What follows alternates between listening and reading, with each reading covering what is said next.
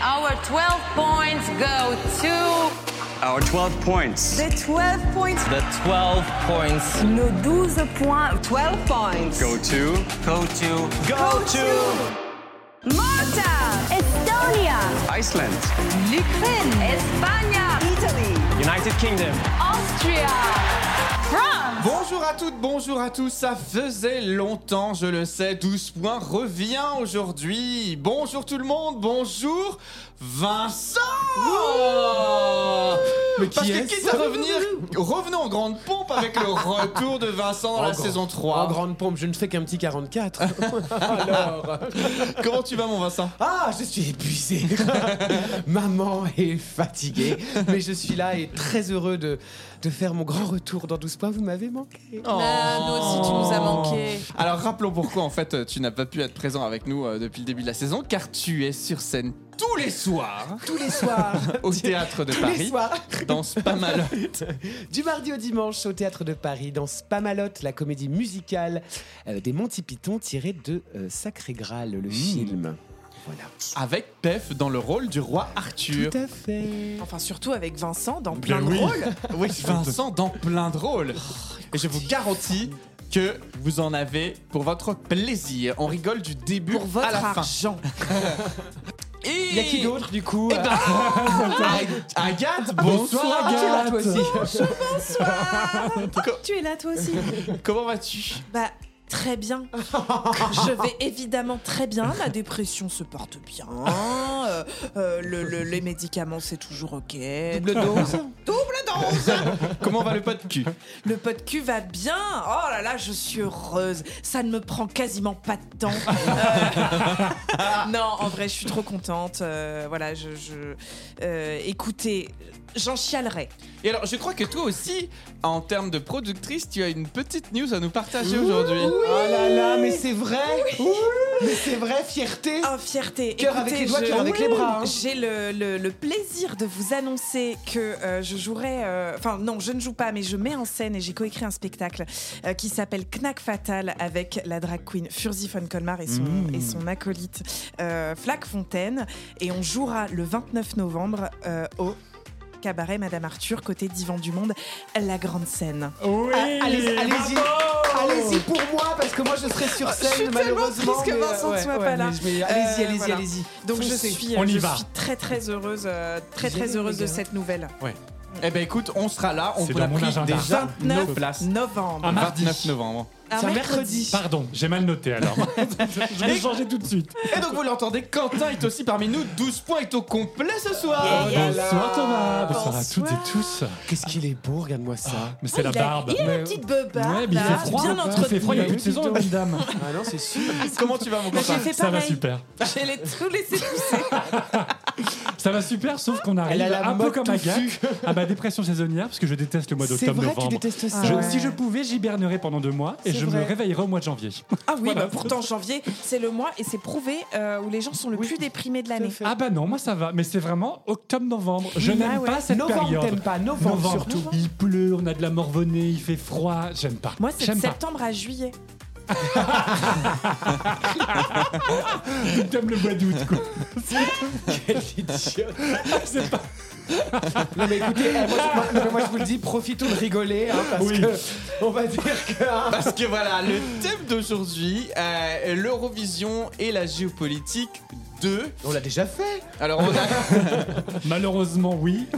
Alors au, au regard de l'actualité, on s'était dit euh, qu'il fallait aujourd'hui qu'on reprenne euh, les éléments de géopolitique qui construisent l'Eurovision et qui aussi construisent 12 points, puisqu'on aime à vous parler de l'Eurovision sous des axes différents. Et aujourd'hui, Quentin, bah, je crois que tu as beaucoup à nous dire euh, autour de la géopolitique, autour du concours de l'Eurovision, et notamment au regard des derniers événements de l'actualité internationale. Préparez-vous, ça va durer trois heures. Alors moi, je, pareil, je dois partir. non, malheureusement, effectivement, Thomas, mais on va y venir un peu plus en détail tout à l'heure. Bah, tout le monde est au courant de l'actualité de toute façon, dans différents endroits de l'Union européenne, voire au-delà même de l'Europe. Ça pète. Voilà, ça, ça sent pas bon. Et euh, bah, l'Eurovision, c'est aussi l'occasion de voir des tensions géopolitiques. En fait, c'est l'expression des tensions actuelles entre différents pays. Et on va aborder ça euh, dans le sujet du jour. Alors, quand la géopolitique s'invite à l'Eurovision 2, c'est maintenant.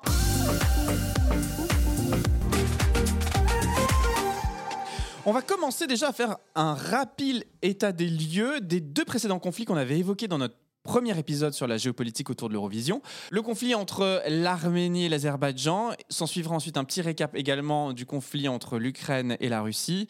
Et puis on abordera dans une deuxième grande partie l'actualité brûlante autour notamment euh, des territoires israéliens et palestiniens. Donc, euh, parlons... Breaking news, rien n'est fini.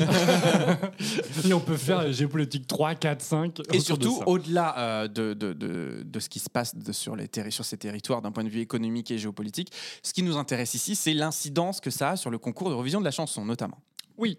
Alors, on commence effectivement par le- l'Arménie et l'Azerbaïdjan. Donc, vous le savez, hein, si, si jamais vous ne l'avez pas écouté, retournez écouter l'épisode numéro 1, géopolitique. Si vous voulez vous en payer une bonne tranche. Voilà, faites-vous une belle après-midi des primes.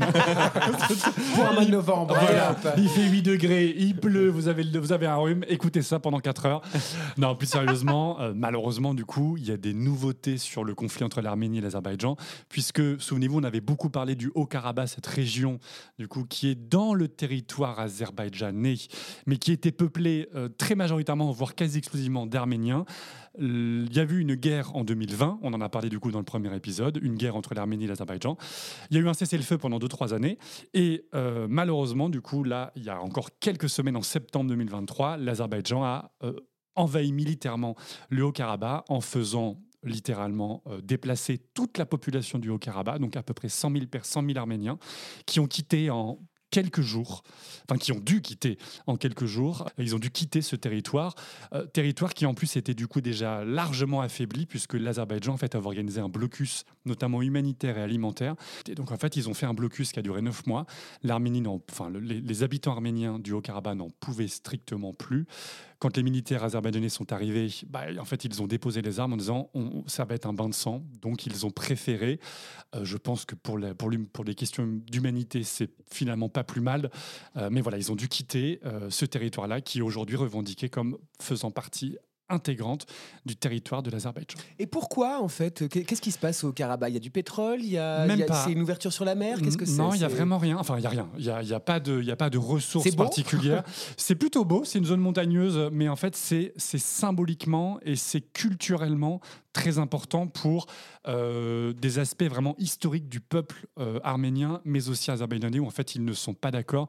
Et donc voilà, il y a des enjeux plus, plus identitaires que territoriaux. C'est-à-dire qu'il n'y a pas d'enjeu de ressources particulières euh, au Haut-Karabakh, sauf qu'en l'été, il y a quand même un enjeu on va dire, mais pour le futur, pas pour maintenant, c'est que c'est une zone de passage future, j'insiste bien, probablement d'un gazoduc entre l'Azerbaïdjan et la Turquie, et que ça arrange l'Azerbaïdjan de maîtriser ce territoire pour construire un gazoduc, pour ensuite euh, exporter le gaz qui vient de la mer Caspienne en passant par l'Arménie, enfin le sud de l'Arménie, et euh, pour ensuite euh, abreuver l'Union européenne de gaz. Donc en fait, on est vraiment dans la géopolitique parce qu'il n'y a pas de ressources sur ce territoire, mais il y a des ressources dans le futur, ils passeront par là. Non, mais l'Arménie, quand même. C'est Un peuple qui a beaucoup souffert. peuple, hein. Ouais, ouais. Franchement, pas de bol, quoi. Et Ouais, qui malheureusement pourrait souffrir de nouveau puisque euh, il se murmure, en tout cas il y a des, il y a des D'un autre tremblement informations. de terre. Non, pardon. Non, il y a des informations comme quoi du coup les, les militaires euh, de l'Azerbaïdjan se, se massent petit à petit à la frontière non pas du Haut-Karabakh mais de l'Arménie. C'est-à-dire qu'il pourrait y avoir une guerre Au non sud. pas au sud de l'Arménie, il pourrait y avoir une guerre non pas au Karabakh, puisque c'est terminé, on a bien compris que tous les Arméniens étaient partis de force, mais là il pourrait euh, avoir comme possibilité d'envahir, euh, qu'il y ait un conflit militaire au sud de l'Arménie. C'est super. Et Dans ce contexte, euh, sur le concours de l'Eurovision, alors une parenthèse sur le junior qui aura lieu dans quelques semaines, on ne sait pas si l'Arménie du coup pourra participer au junior alors qu'elle a été euh, annoncée comme candidate euh, depuis euh, des semaines. Ah oui, du coup, ça remet ça en cause. Voilà, Oui. ça remet ça en cause. Euh, L'Azerbaïdjan, en tout cas, ne se présente plus au concours junior, alors que c'était l'une des rares aussi euh, possibilités pour eux de, de- de briller euh, sur, sur la scène internationale. En participant à l'Eurovision. Autant que la France. Bah, dis donc On que a nous, gagné on a hein. gagné l'année c'est dernière. Rappelle Avec le, gamin, le Le- gamin insupportable. Le concours a lieu à Nice cette année. Mais donc, du coup, l'incidence sur l'Eurovision, c'est ça, déjà, d'entrée de jeu, c'est qu'on ne junior, sait pas euh, si l'Arménie participera à l'Eurovision junior cette année. Et quid ensuite de l'Eurovision euh, classique? Et là, on ne sait pas pour le coup. Et c'est là où y on peut avoir des rentrer. sanctions, il va Voilà, forcément y voilà. avoir des sanctions. C'est là où je trouve que l'UER, donc l'Union européenne de radio-télévision, euh, ne, ne- comment dire, euh, met en place une forme de deux poids deux mesures.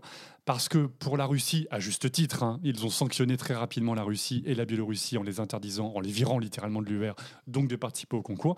Mais pour le moment, l'Azerbaïdjan euh, a des plans pour euh, l'Eurovision 2024 et pour venir tranquillement à Malmö en Suède. Donc il y a quand même, y a quand même un- une sorte de deux poids deux mesures parce que on voit bien dans l'actualité, c'est un conflit, euh, l'Arménie et l'Azerbaïdjan, dont on ne parle quasiment pas dans les médias en France, mais partout dans les médias européens. C'est un conflit en sourdine qui ne fait pas du tout la une.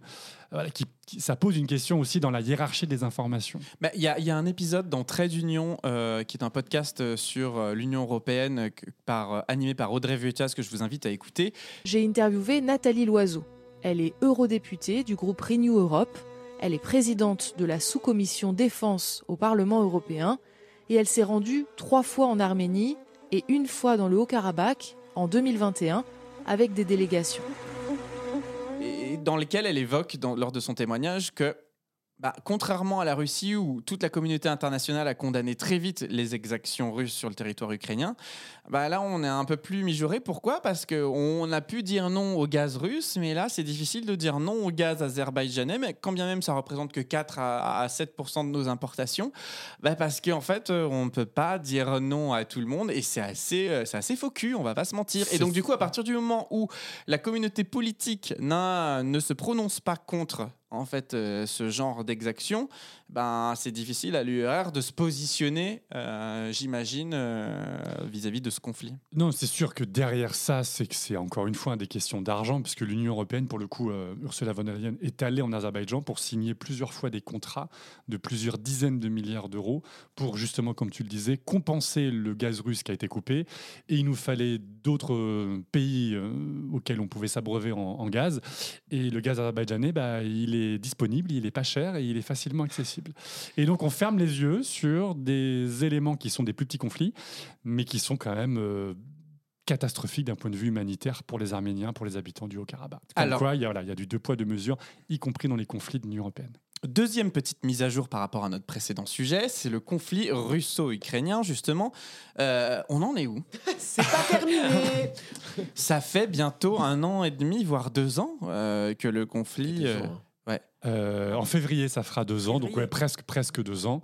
Sachant que si vous vous souvenez, hein, on a enregistré la veille, donc le- le- pardon, on a enregistré le premier épisode Mhm. géopolitique la veille de la déclaration. Moi, je me suis fait larguer l'avant-veille. Ah oui. Ah, bah oui. Voilà, Ah, c'est pour oui, ça que je me souviens particulièrement bien. J'étais là. Ouais. J'étais là à te ramasser dans ta cuisine. Je me rappelle très bien. Décidément, c'est un épisode joyeux. Bah, le conflit perdure et euh, en, en termes de revision, bah, comme on l'a comme, comme on l'a évoqué tout à l'heure et comme on l'avait déjà évoqué pour le premier épisode, la Russie est toujours euh, interdite en fait de participation, de vote et de télédiffusion et de diffusion du concours. C'est-à-dire qu'en fait, elle a été virée Limogée. de, de l'UER. Donc c'est pas eux qui sont partis, c'est l'UER qui s'est réuni en disant euh, vous ne pouvez plus participer au concours Eurovision de la chanson. L'UER a utilisé, il faut quand même le préciser, une, espèce de de- d'entourloupe un petit peu euh, juridique. Ils n'ont pas été virés au motif qu'ils ont déclaré la guerre à l'Ukraine. Non, ils ont été virés au motif que le télédiffuseur russe ne respectait pas la liberté de la presse et ne respectait pas l'impartialité journalistique, notamment dans le traitement du conflit euh, avec l'Ukraine. Donc, tu vois, l'argumentaire qu'ils ont utilisé, c'était ça. Et à, de ce point de vue-là, Thomas, bah, on peut tout à fait critiquer aussi l'Azerbaïdjan, parce que le télédiffuseur azerbaïdjanais, qui appartient à l'État d'Azerbaïdjan, euh, fait, fait des fake news matin, midi et soir, H24, et pour autant aucune sanction. Ouais, Très curieux, très très très très curieux. Alors pour autant, l'Ukraine, elle, se prononce toujours participante à l'Eurovision, à l'Eurovision junior comme à l'Eurovision euh, classique. Et là, il y a moins de doutes quant à leur participation parce qu'ils ont les capacités, malgré tout, et malgré euh, l'état du conflit, de eux pouvoir continuer à se produire. Alors souvenons-nous, on avait eu un doute l'année dernière sur est-ce qu'il y allait avoir un deuxième euh, élan de cœur sur les votes euh, pour l'Ukraine. Euh, La réponse est non. la réponse est non. Enfin, euh, L'être humain est un connard. Bah, on a un peu, euh, on, reprend goût au concours en dehors du conflit, mais est-ce que euh, les résonances qu'il va pouvoir y avoir sur les conflits actuels se- seront visibles au prochain concours de l'Eurovision? Ça, on va en parler dans quelques instants. Et puis, de toute façon, ça dépend aussi des chansons qui sont envoyées. Il y a eu une résonance quand même en 2022 quand l'Ukraine a gagné, parce que la chanson est- a évoqué quand même assez directement une histoire d'enfants qui vont, alors c'était pas dit à la guerre, mais qui retournent dans leur village natal en voyant leur grand-mère, etc. Donc, il y avait quand même une sorte de, de parabole avec la situation actuelle. Donc, si par contre si la chanson n'a rien à voir avec cette thématique, il y aura peut-être pas de, de lien évident avec le conflit. Alors, si vous voulez réécouter plus en détail euh, les conflits euh, entre l'Azerbaïdjan, l'Arménie et la Russe et l'Ukraine, on vous invite à écouter l'Eurovision géopolitique 1, qui est Euh. disponible dans le podcast sur toutes les plateformes de streaming. Bien, merci beaucoup Quentin pour cette De petite rien. piqûre de rappel qui nous met dans une bonne ambiance. Ah ouais, Et accrochez-vous Pour parce que le double effet qui Il se coule n'y a plus de bière au frigo. Euh, et je vous propose qu'on enchaîne tout de suite avec justement l'état de l'actualité sur d'autres conflits euh, dont tu vas nous parler incessamment sous peu. Et donc maintenant, l'actualité, évidemment, nous rappelle assez tristement que sur euh, le continent européen, eh ben, la guerre reste euh, à nos portes et euh, le conflit israélo-palestinien aujourd'hui est plus brûlant que jamais. Quentin, je te donne la parole justement pour nous tenir au courant de cette actualité et quelle est son incidence au sein du concours Eurovision de la chanson. Alors déjà, il faut faire un petit rappel quand même, euh, parce qu'on a des remarques de temps en temps. Mais pourquoi Israël participe à l'Eurovision? C'est pas l'Europe, euh, c'est pas le continent. Ah oui, pourquoi le... Ah ben merci Thomas, merci de poser la question. Bon déjà, souvenez-vous, hein, pour être membre de l'Union européenne de radio télévision, ce qu'il faut, c'est Un chèque alors aussi, mais il faut être dans la zone européenne de télédiffusion. Sous que les satellites. Exactement. Ah C'est ça la raison. C'est ça le, Ah, je le- le savais pas, premier critère. Il faut être dans, il faut être sous cette zone-là. Et à ce petit jeu-là, Israël y est, l'Irak y est, Je l'Égypte pensais y juste est. que c'est parce que leur drapeau était joli. Aussi, c'est vrai que c'est un très beau, c'est un très beau C'est- je, drapeau. je- moi, je suis très nul, Fun with Flags. Je, je- J'adore. Si, c'est blanc avec, Avec le- l'étoile. Oui, l'étoile, c'est euh, très beau. bleue. Et donc voilà, il y a comme ça. drapeau grec. Ça n'a rien à voir. Oui, mais Bah, il, est c'est pas il est pas symétrique, donc euh, moi je préfère Israël. Moi, j'aime bien le drapeau grec Moi, parce qu'il me le rappelle. Meryl Streep. Mamma Mia. qui commence ce soir d'ailleurs au Casino de Paris. hein, euh, voilà. Non, en tout cas, voilà. Donc, n'oubliez pas déjà, à partir de ce moment-là, Israël peut participer puisqu'elle est sous, elle est dans la zone interne européenne de télédiffusion. Voilà. Israël démarre sa première participation au concours en 1973. Donc ils arrivent quand même plutôt tardivement dans l'histoire du concours. Euh, et ce qu'il faut bien comprendre, parce que ça va avoir un impact sur le conflit actuel, c'est qu'à la toute base, il n'y avait pas des conflits, des guerres israélo-palestiniennes, mais il y avait des conflits entre l'État d'Israël et des États arabes autour de l'État d'Israël. Et donc il y a eu plusieurs guerres, on ne va pas refaire Parce que la. Palestine n'était pas encore déclarée. Exactement, la Palestine n'était pas encore déclarée comme un... Enfin, du coup, ce n'est pas un État, mais comme un territoire palestinien, puisqu'à la toute base, c'est une colonie britannique, enfin, à partir des années 20, des 1920, c'est une colonie britannique qui occupe ce qu'on appelle la Palestine, mais qui aujourd'hui recouvre les territoires palestiniens et l'État d'Israël d'aujourd'hui. Donc c'est de la Palestine, c'est une colonie. Puis, euh, pendant la Seconde Guerre mondiale arrive, le, Royaume-Uni progressivement se retire de toutes ces colonies partout dans le monde, y compris de la Palestine. Et surtout, l'ONU décide, suite à la Seconde Guerre mondiale, d'octroyer le droit à Israël d'avoir un État, et donc aux Juifs du monde entier d'avoir un État, un endroit 1948. Exactement, exactement Vincent. D'avoir un État, d'avoir un territoire sur lequel ils peuvent vivre euh, en paix, ou en tout cas d'avoir euh, une zone sécurisée sans risquer euh, des exactions, des déplacements de population forcée ou, euh, ou des exterminations. On est bon là-dessus Ça, Oui. c'est l'étape 1. Ensuite, Enfin, donc ça, c'est 48, comme l'a, comme l'a, comme l'a rappelé euh, Vincent. Parce 49. que Vincent est né cette année-là Absolument, aussi. c'est ça. Ça ne se voit pas, j'ai 1848. des crèmes très chères. Il est superbe. Ensuite, en 49, Israël s'autoproclame État indépendant et autonome, sauf qu'en 49, les États arabes autour, donc l'Égypte, à l'époque la Transjordanie qui va devenir la Jordanie, le Liban euh, et la Syrie, ne souhaitent absolument pas, clairement pour des raisons religieuses et politiques, ne souhaitent clairement pas qu'un État juif puisse s'installer sur ce territoire-là. Donc il déclenche directement une guerre donc, de coalition. Tous les États arabes attaquent Israël, sauf que bon, État- l'État d'Israël étant notamment militarisé, en tout cas avec une aide militaire très importante des États-Unis, Israël arrive à repousser ses attaques et ça dure pendant comme ça 20-30 ans, plusieurs guerres, la guerre de Suez, la guerre des six jours, la guerre de Kippour. Donc ça dure quand même pendant 20-30 ans. Non, mais quand même, euh, euh, le rôle des États-Unis euh, là-dedans. euh, Et crucial. Et clairement euh, crucial. Oui. Crucial. Ah, on n'en serait pas là sans eux. Vive Biden va- Et ensuite, Qu'est-ce qu'il fait en ce moment, Biden? Il sucre les fraises. Voilà, Oui, il dort. Mais il est, en- il Non, est mais- dans le coma. Hein. Ouvrons, ouvrons une parenthèse quand même, c'est assez. euh, Pas du tout. Ça va pas du tout ce Mais en Biden, temps, d'accord. euh, Et il se représente. hein. Mais non. enfin, Si.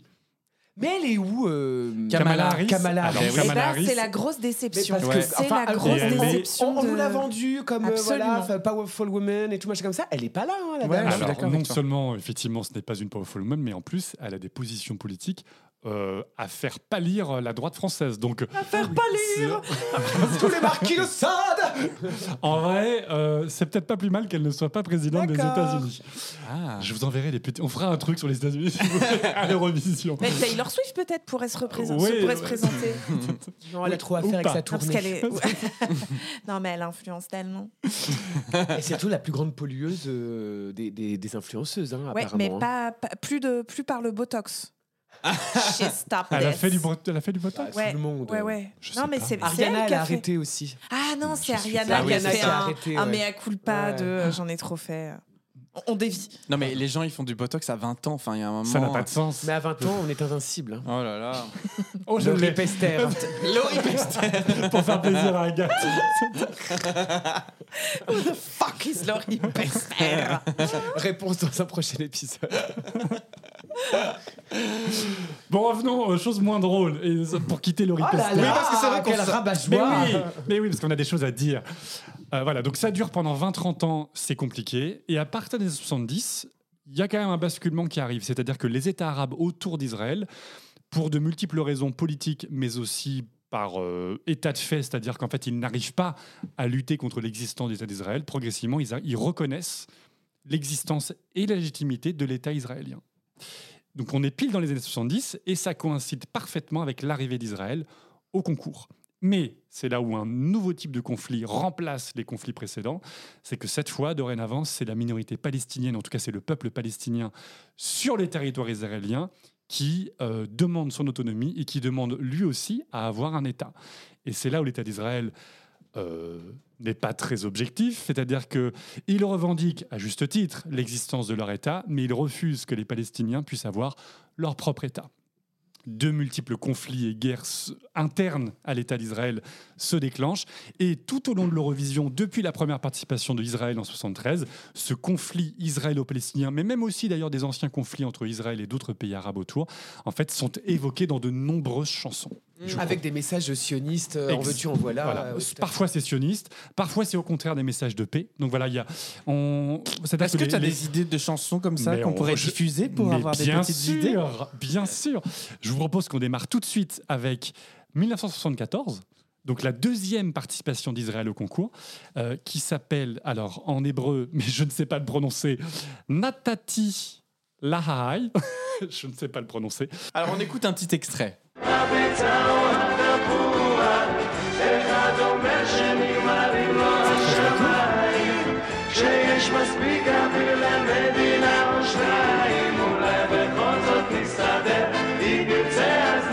Raconte, Quentin Alors, ça raconte, donc le titre de la chanson en version française, c'est Je lui ai donné ma vie. Ça appelle à la coexistence pacifique entre juifs et arabes, et c'est une critique contre la première ministre de l'époque, Golda Meir, qui euh, n'a pas trouvé d'accord de paix avec l'Égypte. C'est vraiment pour le coup, euh, le télédiffuseur israélien utilise la plateforme de l'Eurovision comme très clairement un tremplin politique, en tout cas une scène pour faire passer un message politique.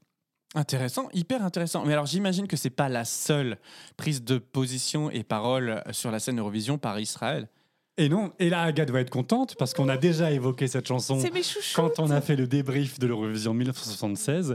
On a donc trois chanteuses, Yardena, Routi et euh, Lia, ou Léa, je ne sais Ah, pas. je- c'est Léa. Lé- voilà. Ouais. Très bon accent. Absolument. Et euh, voilà, donc, et, et cette chanson-là, de nouveau, appelle à une amélioration des relations entre Israël et ses voisins.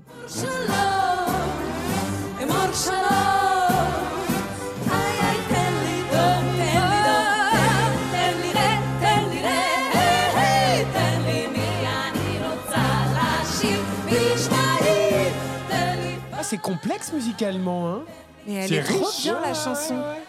Elle est rentrée dans ma playlist. Les costumes n'allaient pas, Oh. par contre. hein. Oui, oui, petit gimmick.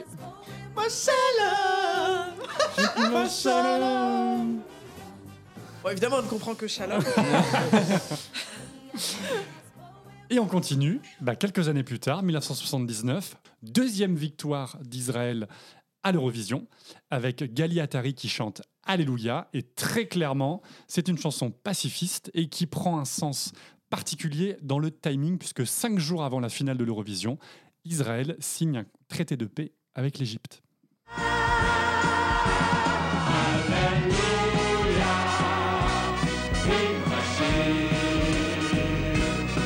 On dirait une chanson du catéchisme. Ouais, de- Moi, ça me fait penser à un chant de Noël. un Un hein. camp de scouts, tu C'est pas sais, bon, ça, hein. quel enfer. Ça, ils ont oublié d'être bons.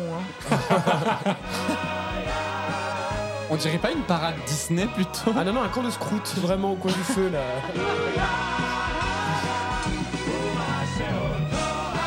En tout cas, Alléluia. ils ont gagné. Voilà. Ah Ils bon ont- eh oui, Bah, merci. ils ont Ah oui, gagné avec cette deuxième chanson. victoire. En peu de temps, alors. hein. Ouais, en quelques années, ils ont gagné deux fois. Autant que nous. Ah non. On fait un petit, un petit saut dans le temps. Il y a Ah, eu- il y a eu, voyageons. d'autres, il y a eu d'autres évocations, mais celle-ci est quand même assez euh, atypique, on va dire. On va dans les années 2000 avec le groupe Ping Pong Tout à fait. qui oui. représenta Israël à l'Eurovision. Ah, puis alors là. euh, Et là, là, ils y sont allés franco. Ah ouais. Alors, il y, a- il y a plus d'un titre. Bon, Tractopelle. déjà, avant même de parler de la chanson en tant que telle, c'est un groupe parodique, c'est-à-dire que ce ne sont pas les chanteurs. Ils ne savent littéralement pas chanter. Et on le comprend au bout de la huitième seconde de la chanson.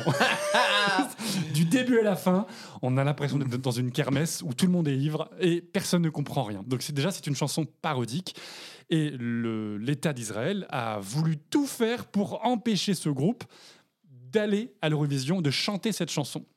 Parce que du coup, ils ont même fait un communiqué, le, le gouvernement officiel d'Israël a fait un communiqué en disant Non, mais la chanson que vous allez écouter ce soir, qui soi-disant re- représente Israël, n'est pas du tout liée à Israël et euh, nous ne cautionnons pas la chanson et ce qu'ils vont faire sur scène. Donc ils savaient en fait que ce groupe-là allait faire très clairement, ils savaient pas encore quoi, mais ils savaient qu'ils allaient faire quelque chose. Ça n'a pas loupé. Au bout d'une minute de la chanson, deux hommes, sur, donc deux, deux, deux chanteurs du groupe s'embrassent sur scène. Autant vous dire qu'en Israël, ça fait scandale. Et encore pire pour euh, l'État d'Israël à cette époque, dans les années 2000, c'est qu'à la fin de la chanson, euh, les chanteurs, les choristes et les chanteurs, et donc là, ben, en fait, ils secouent des drapeaux israéliens et syriens, puisqu'il y avait des tensions très vives entre ces deux pays euh, dans les années 2000. Donc autant vous dire que ça a déclenché clairement une polémique euh, énorme en Israël. Quand ils sont rentrés à l'aéroport, ils ont été acclamés par une partie de la population, mais décriés par l'autre partie, qui était pro-israélienne. Voilà, donc euh, ils, ont, ils sont passés aux oubliettes de la politique israélienne. Et d'ailleurs, en 2019, quand le concours est organisé euh, à Tel Aviv, tous les anciens gagnants ont été, euh, ou, à défaut des gagnants, en tout cas les, les chanteurs marquants ont été invités à reperformer. Bizarrement, le groupe Ping Pong n'a pas été invité. On comprend bien pourquoi. Écoutons un petit extrait.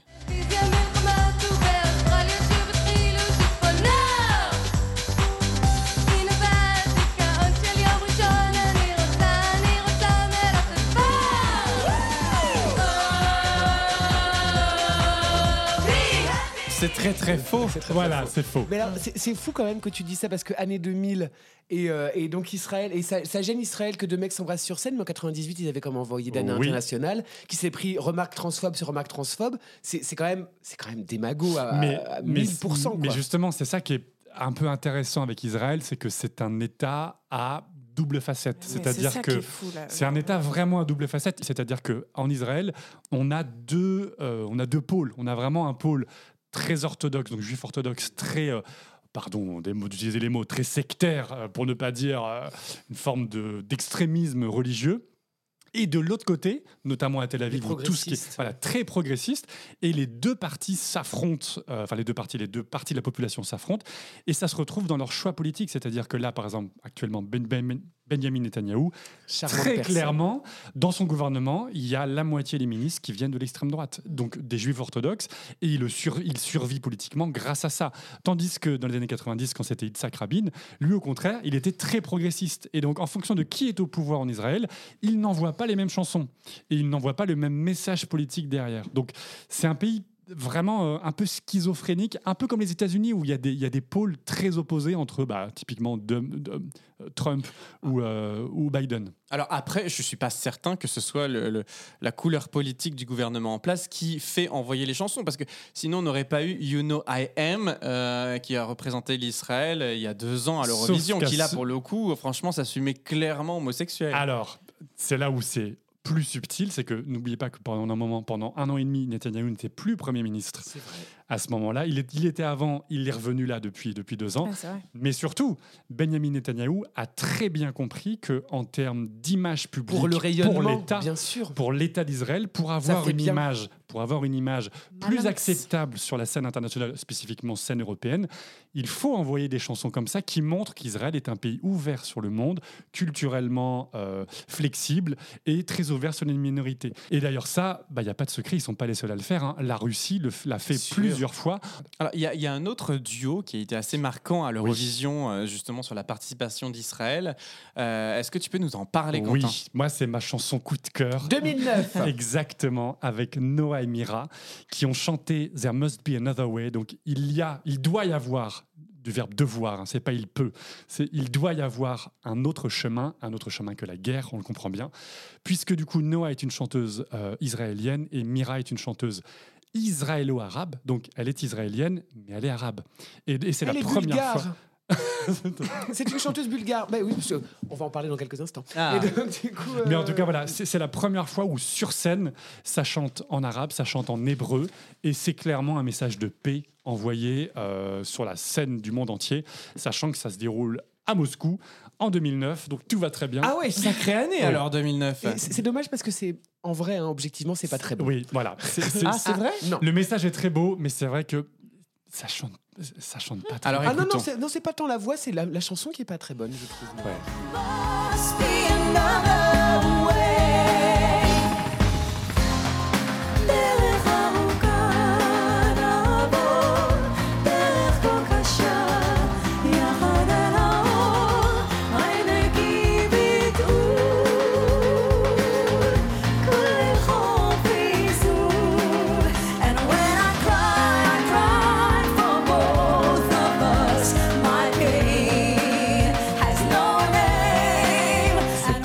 Phrase, hein, quand je pleure, je pleure pour tous les deux.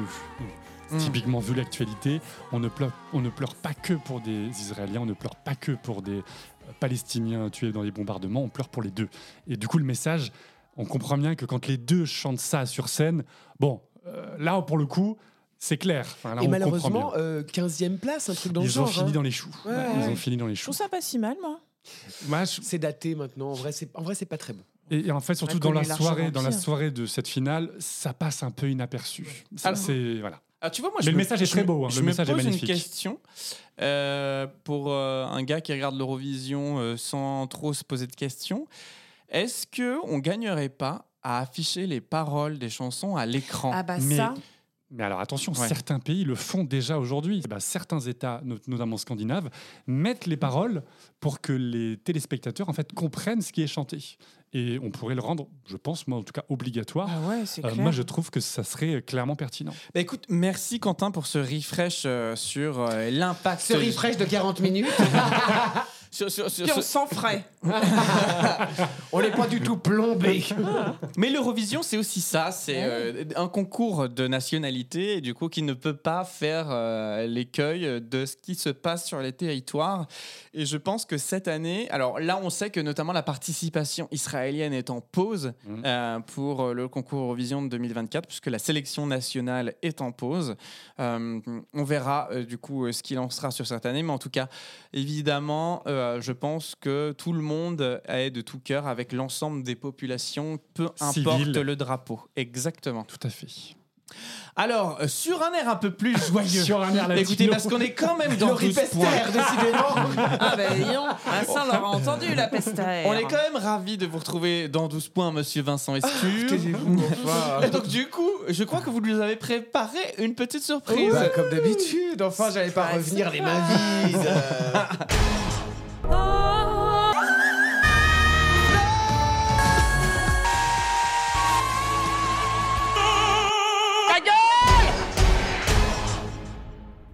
Quoi Bah, qu'est-ce qu'il y a ah oui, non mais vous me connaissez, hein. moi je suis pas du genre hein, euh, à, à revenir en faisant des chichis, des flonflons et autres pattes en l'air. hein. Non, non, non, non, moi je suis quelqu'un de discret, de raffiné, d'élégant et puis... euh, Oh merde.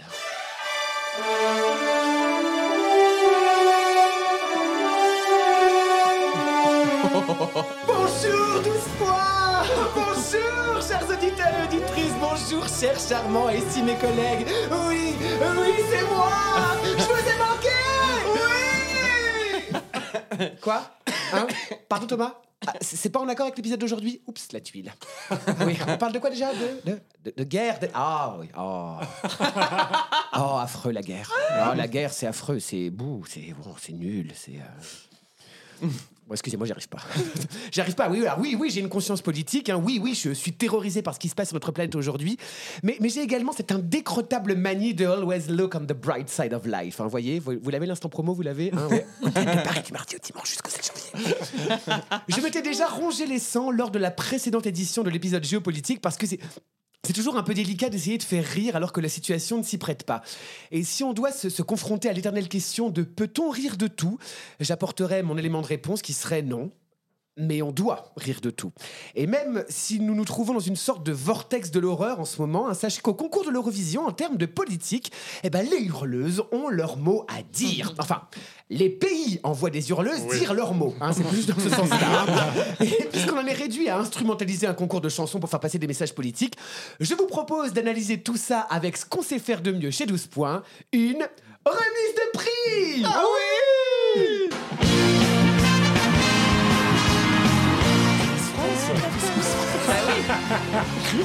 Vincent se transforme en Jean-Pierre Foucault. Eh, bonsoir J'adore ce générique. Qu'il y avait Monsieur Link pour les votes Alors attention, attention, on a de la, gro- on a de la grosse palmasse à distribuer aujourd'hui. hein, J'espère que vous êtes prêts. Et puisque Quentin a été assez aimable pour nous classer cet épisode par conflit, il faut dire qu'il a le sens de la fête, lui. hein. Ah bah oui, je vous jure. hein. N'hésitez pas à louer pour vos soirées mondaines, vous allez vous voiler. je vais donc traverser. Attends, je peux le remettre. J'aime beaucoup ce bruit. Je vais donc. Je vais donc traverser ces mêmes conflits à travers le prisme des hurleuses, bien sûr. On a les droits, donc on l'utilise. C'est parti. Sans transition, commençons tout de suite avec la palme du courage. Puisque pour critiquer l'invasion de Chypre par la Turquie, la Grèce envoie en 1976 Marine, Marisa Koch, Koch, je ne sais pas, qui nous chante une bouleversante chanson intitulée Panache Diamou, Notre-Dame en français dans le texte. Alors oui, rappelons-le, hein, c'est les années 70, la mise en scène ne donne pas de quoi enculer un canard, et la pauvre Marisa dans sa robe tente noire et ses cheveux tellement longs qu'elle pourrait se torcher avec, fait plus penser à Belphégor qu'à Aphrodite. Néanmoins, le texte à base de napalm qui brûle, de terre qui pourrit et de réfugiés illustre pleinement la condamnation de cette invasion. hein. Marisa a une voix enchanteresse et cristalline grecque pour faire résonner celle des Chypriotes.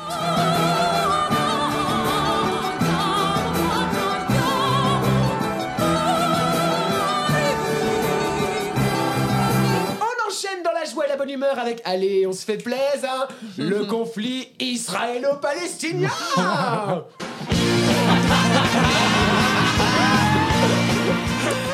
Sachant que la Palestine ne participe pas au grand concours de l'Eurovision, hein, on peut en toute décontraction décerner à Israël la palme du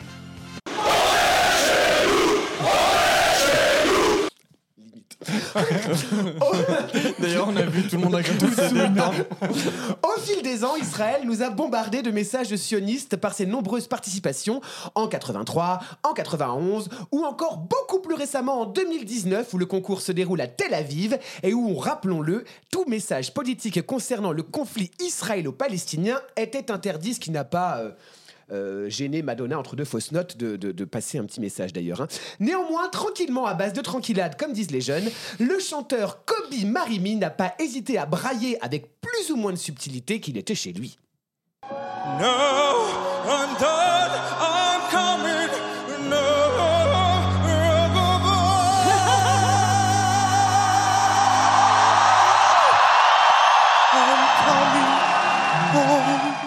après, il chiale.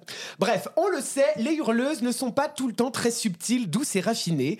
Et c'est en ça qu'on peut aisément décerner la palme de la ringardise à Tamara Gachechilzadze, voilà, qui n'hésitait pas à inciter les Géorgiens à keep the face. J'adore cette En chanson. Ah oui, on sait 2017, ça.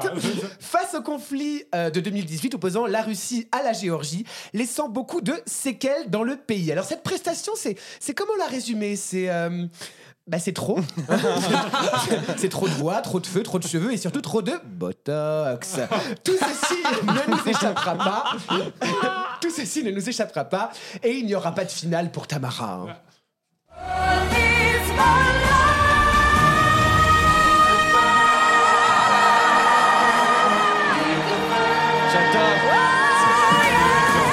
Je m'en rappelle très bien. Et là, je vous vois, je vous vois trépigner d'impatience sur votre fauteuil. Mais quand est-ce qu'il va nous en parler? On n'en peut plus. Allez, Vincent, allez, allez, allez. Je vous ai bien trop fait attendre, mes petits bœufs stroganoff. Hein. Voici celle que vous attendiez toutes et tous. Notre goulash favori, la palme de la démagogie. J'ai bien surnommé la Russie. Grand-mère, c'est moi, Anastasia.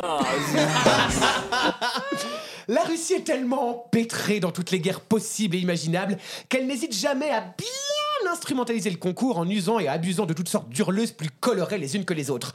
On a donc juste après l'annexion de la Crimée en 2014 les sœurs Tolmachevi ou les sœurs bascules comme les appelle Quentin, reliées par la queue de cheval sur un pèse-personne géant qui nous incite à montrer de l'amour aux gens. Mhm.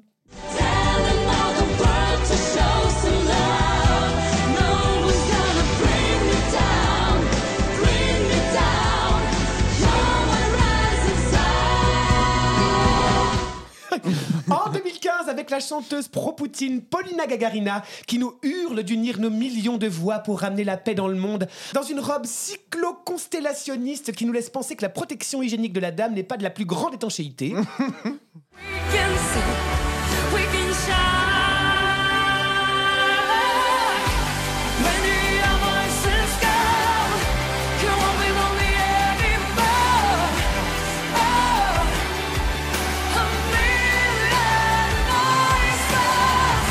En vrai, je taille, je taille, mais je trouve cette chanson géniale. Oui, oui, Tellement géniale que j'ai honte de l'aimer d'ailleurs. Et enfin, Pompono de la pomponnette. N'hésitons surtout pas la Russie en 2018 à planter en haut d'un volcan notre meilleure hurleuse handicapée.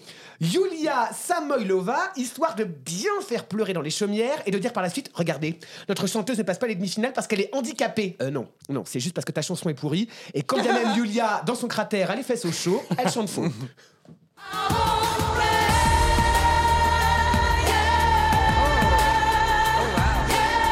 C'est le meilleur passage. C'est vrai que c'est faux. Hein. Mes chers collègues, chers auditeurs et auditrices, oui, vous m'avez terriblement manqué. Et j'aurais préféré que mon grand retour dans 12 points se fasse de manière joyeuse, élégante et raffinée. Malheureusement, on le voit, on le sait. En matière de conflits géopolitiques, les humains sont souvent dépourvus d'intelligence, de cœur et de raison. Et même si le concours de l'Eurovision interdit les messages politiques, revenons à ce pourquoi ce concours a été créé. Euphémiser les tensions entre les pays. Alors peut-être que la solution serait que les peuples s'unissent pour parler de la paix. Une union fraternelle, sororale, libre et égalitaire qui permettrait de faire écho sur toute la surface de la planète. On le sait, l'art sous toutes ses formes est un vecteur de messages puissants. Et moi, avec mon optimisme débordant, je suis certain que dans la création se trouve la solution. Alors chantons, dansons, peignons, écrivons, jouons, créons. C'est vrai, la guerre, c'est affreux. La guerre, c'est bout. La guerre, c'est nul. Et je suis intimement persuadé, comme Noah, chanteuse juive, et Mira, chanteuse bulgare palestinienne représentant l'Israël en 2009, qu'il doit y avoir un autre moyen. Oui, there must be another way.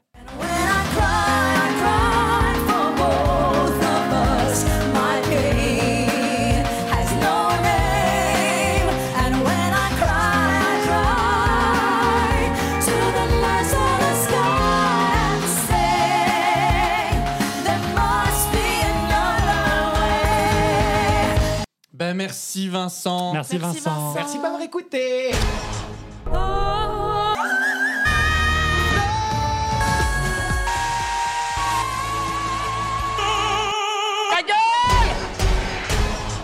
Quel beau retour dans 12 points. Alors je sais que l'épisode n'est pas rigolo, mais j'ai pensé qu'il était indispensable qu'on fasse cet épisode pour ne pas passer à côté ben, de cette actualité qui malheureusement existe bien. Alors, euh, 12 points arrive à bientôt à, à sa fin. Euh, nous avons Oh non, c'est mes préférés. évoqué- Est-ce que vous avez des informations supplémentaires à nous partager, Quentin? Euh, Je vous vois tel un professeur euh, aujourd'hui. Euh, moi, je voudrais juste qu'on reparle de euh, Miss Volcan, là.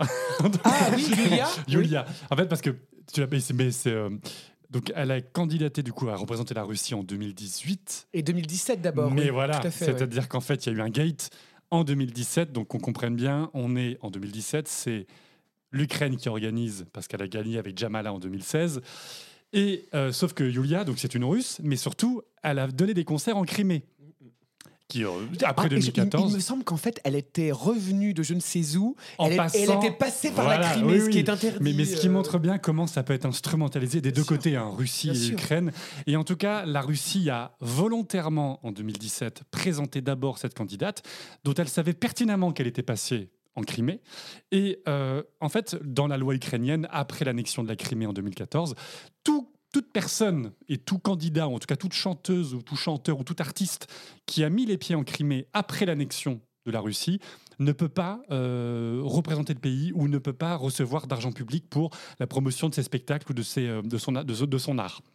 Donc la Russie, en envoyant cette candidate, servait- savait pertinemment que l'Ukraine allait mettre un veto en disant cette candidate n'a pas le droit d'entrer sur le territoire ukrainien. Et c'est là où je rebondis sur ce qu'a dit Vincent. Ils ont fait exprès de prendre, parce que franchement elle ne sait pas chanter, enfin soyons Non, réalistes, elle ne sait pas chanter. Ils ont fait exprès de prendre une candidate handicapée pour pouvoir dire sur la scène internationale regardez l'Ukraine, regardez l'Ukraine, Euh, ils disent non à notre candidate handicapée.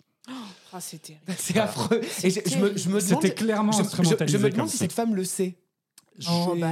Oh, elle est pas naïve. Bah, J'espère. Ah bah, J'espère que- qu'elle n'est pas qu'elle n'est pas naïve et du coup et c'est pour ça qu'après la Russie s'est dit comme après donc c'est en 2018 c'est le enfin en 2017 c'est le la Portugal qui a remporté le, le concours donc pour Lisbonne et en 2018 la Russie a dit bah on renvoie de nouveau euh, Yulia pour représenter la Russie à l'Eurovision. Car Eh ils n'ont qu'une handicapée chanteuse dans tout le pays. Il faut croire.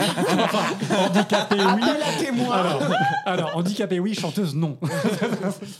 En tout cas, ben, merci pour ces anecdotes, pour euh, ce billet, euh, Vincent. Euh, c'est des informations qu'on aimerait que Stéphane Bern nous dicte euh, Alors. N'oublions pas qu'ils ont 45 secondes top Eh ben, chrono à la possible. Bah non, rage. on y arrive. Hein. euh, On met l'Eurovision sur pause pendant 20 minutes et on lance en la tout cas, on chanson est ravis de suivante. pouvoir vous partager ces points de vue dans 12 points euh, pour vous ouvrir les yeux sur ce que aussi euh, propose euh, l'Eurovision à travers justement ces enjeux euh, politiques et géopolitiques sur la scène et en chanson.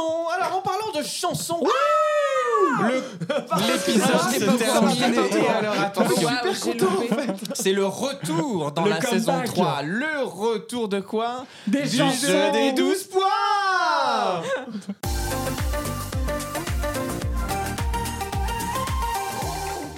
Alors écoutez, ne perdons pas une minute. Je vous rappelle que nous avons une minute trente par personne pour aller défendre une chanson qui clôturera l'épisode ce jour. Vincent, est-ce que t'es prêt C'est à, à moi de commencer. reprendre le Mais alors, attends, comment, Oui. comment on fait du coup? C'est du coup c'est Agathe qui va nous départager. Bah Alors est-ce que nous chaud, aussi on non, non, vote non. et elle vote en plus? Ah oui, comme Agathe, tu votes Ouais, voilà, je vote en plus. Alors on Très fait bien. ça. Alors on fait ça. Ne peut plus. Voilà. Maya, si tu nous entends. Et donc, du coup. Arrêtez tout Arrêtez tout J'ai oublié de taper sur quelqu'un. Oh oui, oui. bah, oui, je te vois là-bas dans le fond hein, qui essaie de te cacher. Non, non, non, non, non, tu ne m'échapperas pas. Parce que finalement, on est là avec nos grandes phrases, on débat. Mais messieurs, dames, hein, messieurs, dames, connaissez-vous la raison number one de tous les conflits mondiaux Hein, hein? Ce qui pousse ce con d'humain à se taper dessus? Eh ben, ce n'est pas l'égalité, ne rêvez pas, hein, ce serait trop beau. Messieurs, dames, nous nous tapons dessus pour une seule et même raison. J'ai bien entendu nommer le pétrole Et là, vous vous dites, impossible. Personne ne peut envoyer une chanson sur le pétrole à l'Eurovision. Et, et, et, et, C'était sans compter sur Adja Pekan, qui en 1980 représente la Turquie avec sa chanson Le roi du pétrole. Quoi de mieux, un an après le choc pétrolier de 79, que de faire l'apologie de l'or noir dans une chanson afin de vanter les mérites de ce liquide qui fait marcher ma torpedo et aussi le briquet qui allume mes cigarillos. Oh là là. Sans trop vous en dévoiler, cette chanson est une véritable perle, tant les paroles sont absurdes sur fond de musique berbère. On ne sait plus si l'interprète, la, la- la sublime Adja Pekan, s'amuse des clichés qu'elle déblatère ou si elle y croit vraiment. Concrètement, ça parle d'une femme qui aime le pétrole au point de prendre des bains dedans et qui, dans sa recherche effrénée de ce précieux nectar, tombe sur le roi du pétrole qui l'a rendue folle. La dame, se, con- la dame se Incroyable. contente de peu puisqu'elle déclare à plein poumon que son émirat m'ira tant qu'il y aura du pétrole. Passons tous les clichés de la femme soumise face au sultan macho qui séduit sa petite zouze en raffinant le brut comme une brute, qui ferait pâlir d'horreur notre pauvre gaga. La mélodie reste plaisante, dansante, mais surtout, surtout, on ne sait plus si on doit rire ou pleurer. Je conclurai mon argumentaire par cette phrase ô combien poétique. Ne me parlez pas de nucléaire ni charbon, il n'y a que le pétrole qui soit beau, qui sente bon. Mais c'est pas pauvre Mais c'est magique. C'est magique. Ah, c'est magique. Je veux absolument... Ah. Pas de spoiler. Écoutez la chanson. Pas de spoiler. Ah, mais c'est On extraordinaire. écoute, un, on écoute un bout Bon, ben, Quentin... Faut qu'il gagne. Attention, à toi, c'est parti. Les amis, aujourd'hui, je vous propose de remonter un peu loin dans le temps, il y a précisément 41 ans. À l'Eurovision 1982 qui se déroule au Royaume-Uni. Je souhaite ardemment défendre la candidate allemande Nicole et sa chanson Ein bisschen Frieden. Alors déjà, je suis content car je peux enfin valoriser ma LV1 allemand et mon bac européen en allemand. C'est déjà ça de gagner. Ein bisschen Frieden, c'est une chanson, c'est vrai, un peu à l'eau de rose, digne d'un discours digne d'un discours de Miss France ou mieux d'une citation tirée de Miss Détective, un monde en paix. car oui, car oui, Ein bisschen Frieden pour ce peut se traduire en français par un peu de paix. D'ailleurs, la version française que Nicole enregistra après l'Eurovision était nommée La paix sur terre, version réadaptée par Jean-Paul Cara et Pierre Delanoë. Mais au fond, en ce moment, n'est-ce pas tout ce dont nous avons tous envie et besoin? Un monde en paix, ou un peu de paix. En tout cas, en 1982, le monde déjà en avait bien besoin. Car l'Allemagne remporta largement le concours, offrant à ce pays sa première victoire à l'Eurovision. Alors si comme Nicole et comme nous, vous voulez un peu plus de paix dans ce monde de brut, votez Nicole, votez pour la paix. Bravo. Et manger des pommes Il le fait dans Bernadette. Oui, tellement pensé à toi. C'est très discret, il le fait. Alors écoutez, moi les amis, cette fois je reviens. Je reviens avec une chanson que j'ai cherché à défendre déjà précédemment dans le, jeu parce que c'est une chanson que j'apprécie beaucoup. Je sais que vous n'allez pas m'aimer, mais là, et je suis désolé, je sais que j'ai perdu au regard de ta description, Vincent. Néanmoins, aujourd'hui, Tamara. aujourd'hui, je reviens avec cette chanteuse géorgienne qui défend avec honneur et passion Elle se relève avec courage avec honneur et passion.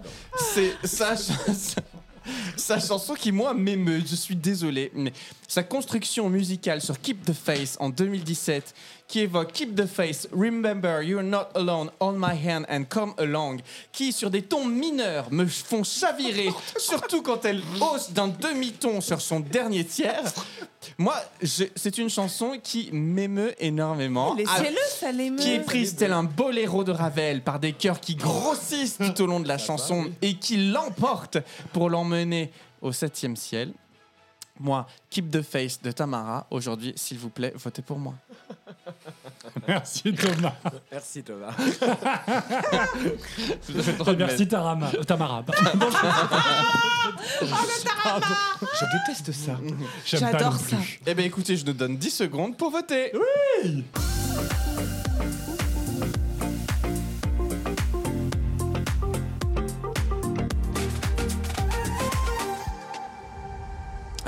c'est parti. Agathe, tu vas participer également à la distribution des Évidemment. scores. Donc, je te rappelle, tu vas donner 12 points à l'un d'entre Oui, nous. absolument. Et ensuite, tu vas donner des points euh, égaux entre 1 et, et 10 Oui. à, À l'exception du 9, bien entendu. aux autres. Euh, écoutez, moi, je vous propose de commencer tout de suite. Allez Thomas. Vas-y, Je donne mes 12 points. Et je pense que le suspense est intenable. Et à son comble. À toi, Vincent Vraiment Non, mais la question ne se pose pas. Euh, je pense que la description. Clap, clap, clap. La, la description appelle la découverte. oui, clairement. on peut écouter cette chanson. Et Quentin, je te donne 7 points. Merci. Dis donc, c'est pas très généreux. Bah oui, Dis donc, il est pas- pas pour la paix. Ah bah, il veut la guerre. C'est la moyenne, c'est un peu plus que la moyenne. Eh bien, Quentin. Je continue Ah, moi, moi, Ah, moi, vas-y, vas-y, moi. vas-y, pardon. Quentin, je t'octroie 12 points. Merci. Parce que je suis pour la paix et surtout, je suis contre Tamara. J'ai hâte de savoir Thomas, combien il tu m'a as donné. deux. Vous êtes. euh, Ah, la vous êtes- violence. vous êtes Non, je, crois qu'il déteste cette chanson. Oui. Alors que moi, je l'écoute en boucle. Ah oui, d'accord. Vas-y, Thomas. Euh, ben, Quentin. Non, Quentin. Ah oui. Euh, pardon. Et bah Vincent, 12 points. J'ai envie d'écouter cette chanson. Et Thomas, moi je te mets vraiment la moyenne, je te mets 6. Pour toi, Vous mais, je, êtes- mais je je vous déteste cette trouve chanson. très vache. Et après, on se demande pourquoi le monde va mal. Un monde en paix. Alors que moi, je- j'ai été. euh, voilà, bon, bah, Thomas, j'ai mis 8. Voilà, parce que je suis sympa. C'est c'est vrai que ça m'a pas donné envie, Merci. mais c'est pas grave. Je suis diplomate. Quentin, j'ai mis 10. Et évidemment, Vincent, j'ai mis 12. Triplé gagnant Le grand retour Alors, je vous jure, mais, enfin, Non mais on a tous envie d'écouter vraiment, chanson. vraiment, c'est c'est vraiment pour la blague parce que c'est vraiment de la merde. hein. Mais, euh, Ah, mais- mais écoutez, les, les En rimes, version C'était- française. Ça nous, a de- ça nous a mis l'eau. les rimes sont riches ici.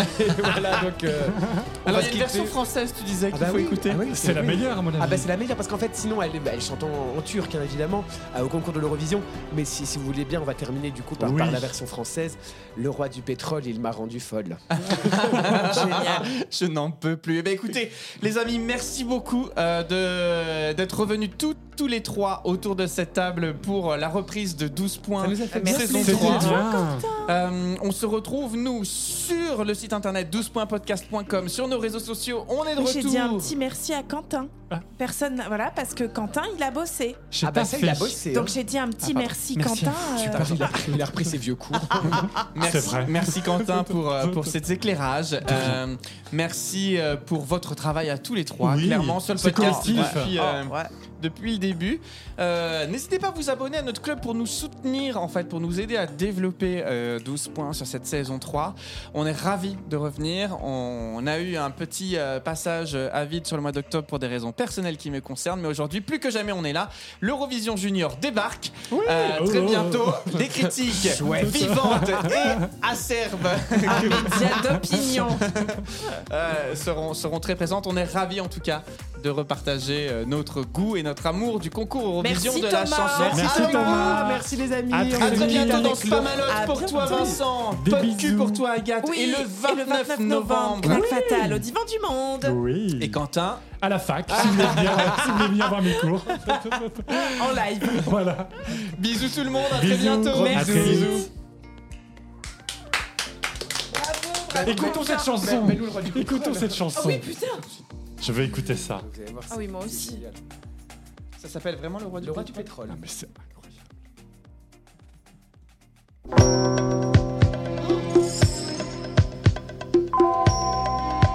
Ah oui, on y est là déjà. Les diamants, les perles, les bagues et les colliers, les manteaux de fourrure, ça me plaît qu'à moitié. Moi, c'est le pétrole qui me fait surtout plaisir. C'est l'unique objet de mes plus fous désirs. Il m'en faut pour faire marcher ma torpedo et aussi pour le briquet qui allume mes cigarios. J'aime tant le pétrole que je prends des bains dedans et j'ai fait la connaissance du plus macho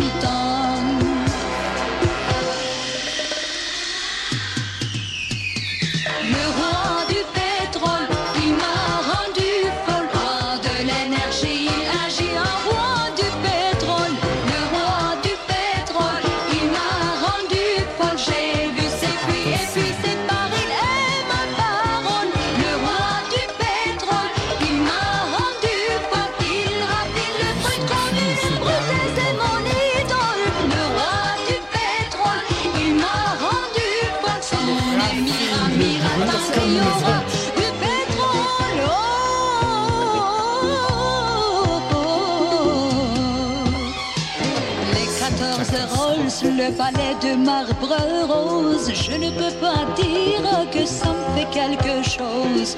Ce qui m'impressionne, c'est qu'il est dans l'OPEP. Les grandes compagnies, lui, s'amuse avec. Ne me parlez pas nucléaire ni charbon. Non, il n'y a que le pétrole qui soit beau, qui sente bon. En pétrodollar, je règle mes dépenses. Et dans le golfe Persique, je passe mes vacances. Le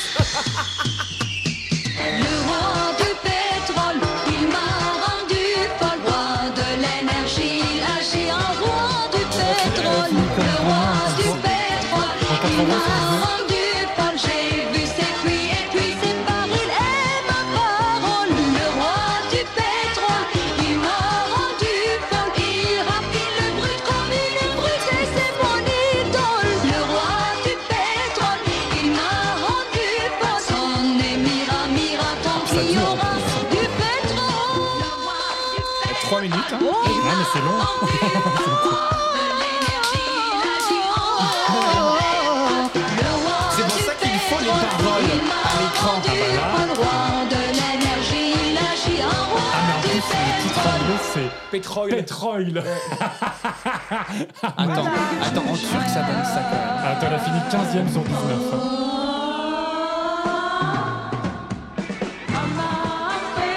À l'Eurovision.